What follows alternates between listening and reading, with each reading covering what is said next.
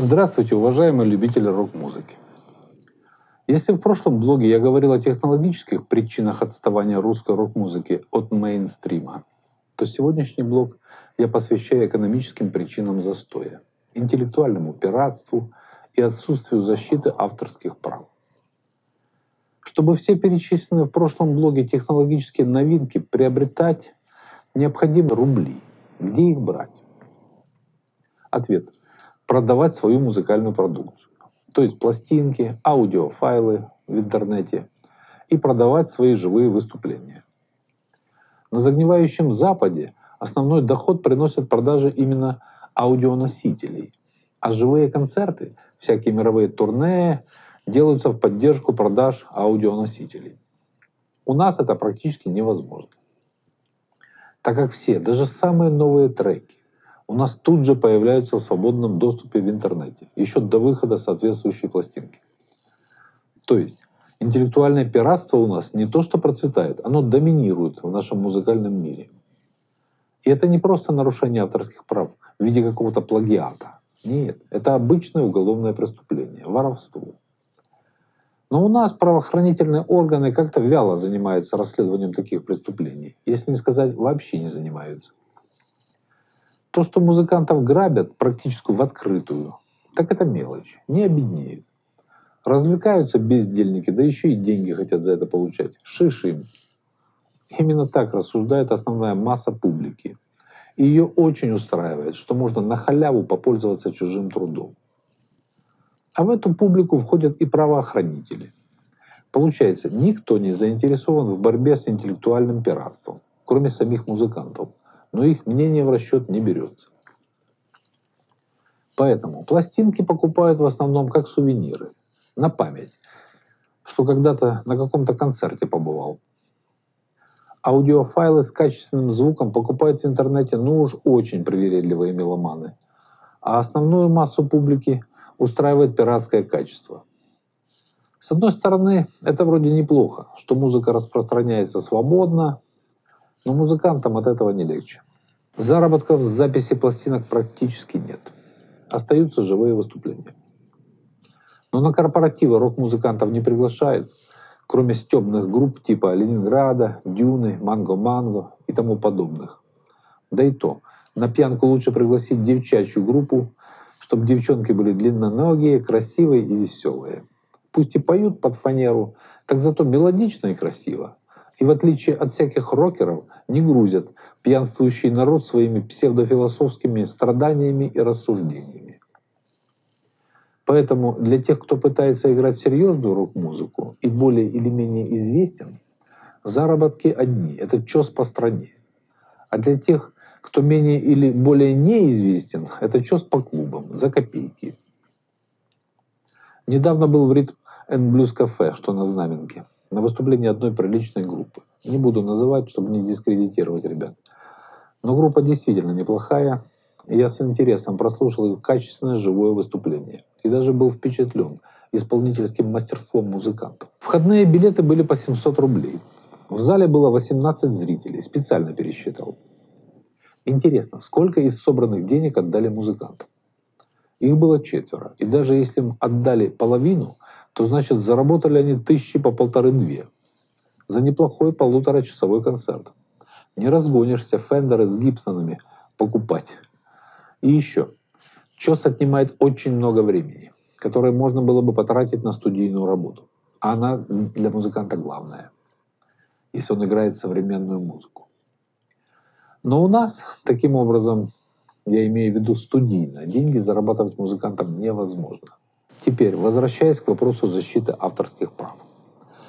Но не к интеллектуальному пиратству, то есть к уголовному воровству, это мы уже с вами обсудили, а к, а к плагиату, к заимствованию чужих идей. Многие мне говорят, что наш закон об авторском праве и смежных правах несовершенен. Он никак не защищает музыкантов от плагиата. Почитал я этот закон. Обычный закон. Ничем не хуже, не лучше, чем на Западе. Более того, я уверен, что наши депутаты и делали его по образу и подобию западного закона какого-нибудь, чтобы не перетруждаться и не изобретать велосипед. Вот что надо было бы проверить на плагиат, так это текст самого этого закона. Поэтому, если вы зарегистрировали свою песню в каком-нибудь авторском обществе, а их, слава богу, у нас уже не одно, и сделать это совсем не трудно. Это раньше было одно российское авторское общество, да и то не было никаких проблем с регистрацией авторских прав. Или если вы придали свое произведение гласности, то есть опубликовали где-нибудь в Ютубе, то никто на вашу нетленку претендовать не будет. Уважающий себя музыкант не будет делать музыку на чужих мелодиях, разве что случайно. Но в этом огромном мире музыки повторить какую-либо комбинацию из нот совсем не мудрено. И все это понимают. И поэтому я не знаю особых судебных тяжб на эту тему. Кроме претензий полусумасшедшего француза Дидье Маруани к Филиппу Киркорову, который и автором-то исполняемой песни не являлся. Но французу очень хотелось получить с него деньги. Или несудебных претензий музыканта Юры, как он сам себя называет, коллегу Газманову. Но чтобы начинающие музыканты и композиторы, а также всякие доморощенные приколисты не расслаблялись, расскажу, что закон об авторском праве и смежных правах работает и достаточно жестко. В соответствии с законом могут возникнуть неприятные и юридические, и материальные последствия при использовании чужих объектов авторского права, вне зависимости от объема и продолжительности их использования. А также при использовании любых сэмплов из звуковых баз данных продакшн-библиотек, которые являются объектами авторских прав такими же, как и целые произведения. И использование их без разрешения правообладателя также ведет к юридическим последствиям. Наложение собственного текста или видео на чужие произведения также является нарушением закона и предполагает за это ответственность. Покупка лицензионных дисков также не дает вам права воспроизводить их публично, даже если вы заплатили за них большие деньги, только для личного пользования. Даже для создания ремикса на чье-то произведение необходимо получить разрешение правообладателя.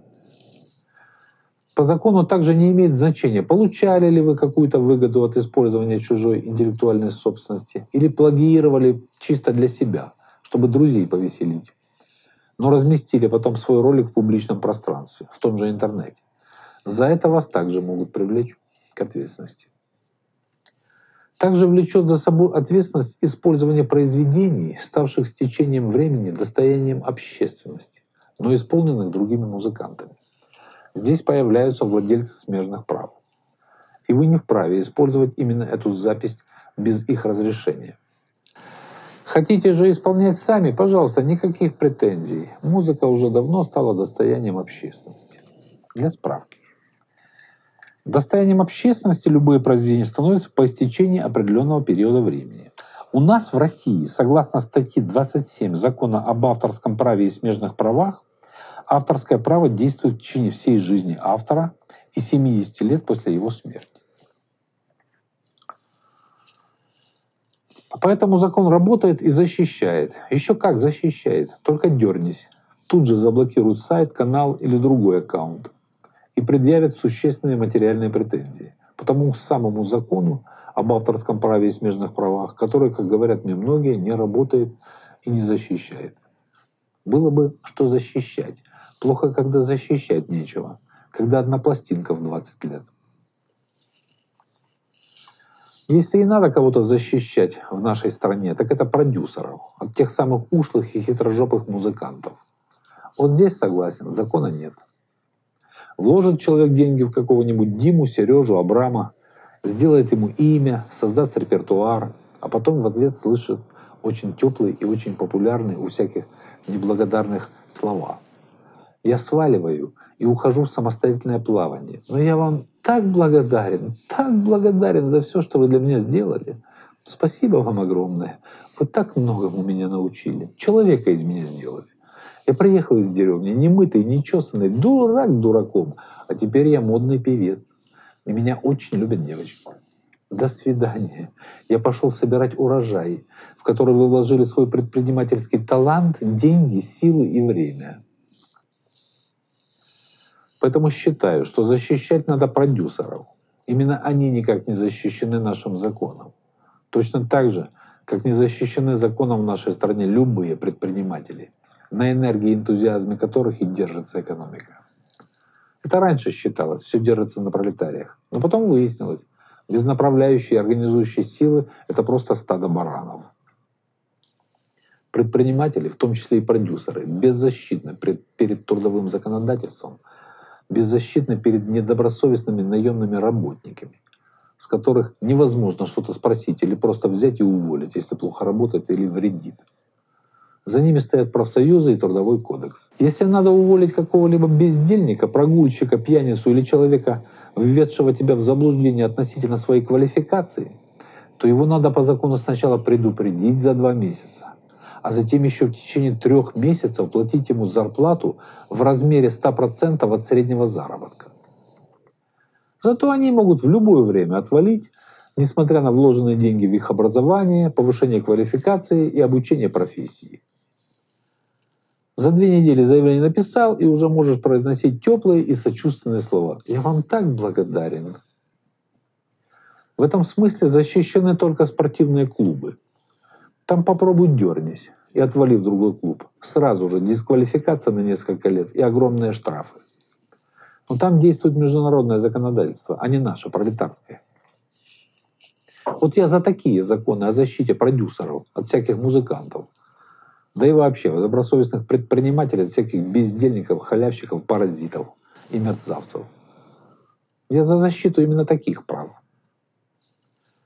Но, к сожалению, в нашей стране создан негативный образ предпринимателя, в том числе и продюсера, как беспринципного, циничного подонка, только и мечтающего, как же нажиться на труде бездольных наемных работников. Все от Карла Марса, как повелось.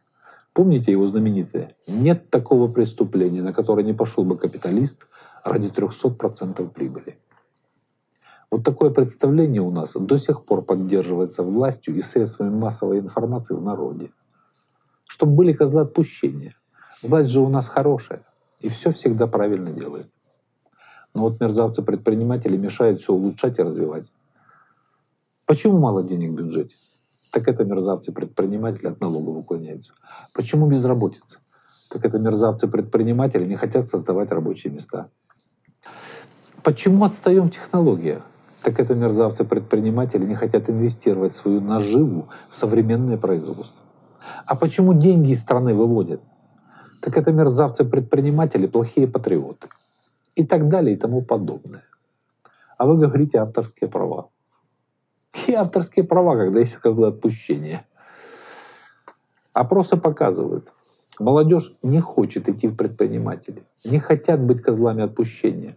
Все хотят идти в чиновники, имитировать бурную деятельность, ни за что не отвечать и брать взятки. Мне надо остановиться.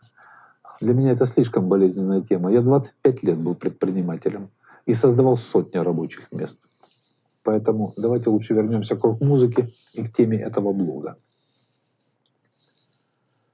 Все вышеперечисленные экономические моменты, конечно же, не способствуют развитию современной русской рок-музыки, так же, как и экономики вообще. Особенно отсутствие защиты прав музыкальных продюсеров, то есть предпринимателей. Но я повторюсь еще раз, все эти причины, хоть и существенны, но второстепенны по отношению к главной причине — подходу к делу самих рок-музыкантов. И раз уж я затронул тему предпринимательства, то сегодня вашему вниманию представлю классический рок-н-ролл по мотивам одного произведения Владимира Маяковского. Называется рок-н-ролл «Кроха сын к отцу пришел». Хотел на день рождения Маяковского, но оно не скоро будет. И раз уж затронул тему про предпринимательство, так слушайте. Может, меня тоже кто-то обвинит в плагиате, ведь я использовал слова «кроха», «сын», «отец» и другие русские слова, предлоги и союзы, а также использовал классический рок-н-ролльный лад. До свидания, друзья. Жду ваши комментарии. И не забывайте подписываться на наш канал. thank you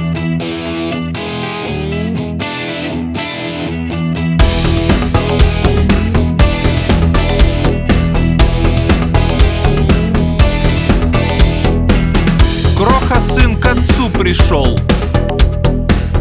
И заявила Кроха. Я в чиновники пойду. Хочу жить неплохо Папа долго размышлял ответил крохе. Будешь, сын, ты взятки брать. А это очень плохо нам быть, чтобы примером Для детей своих служить. Может быть,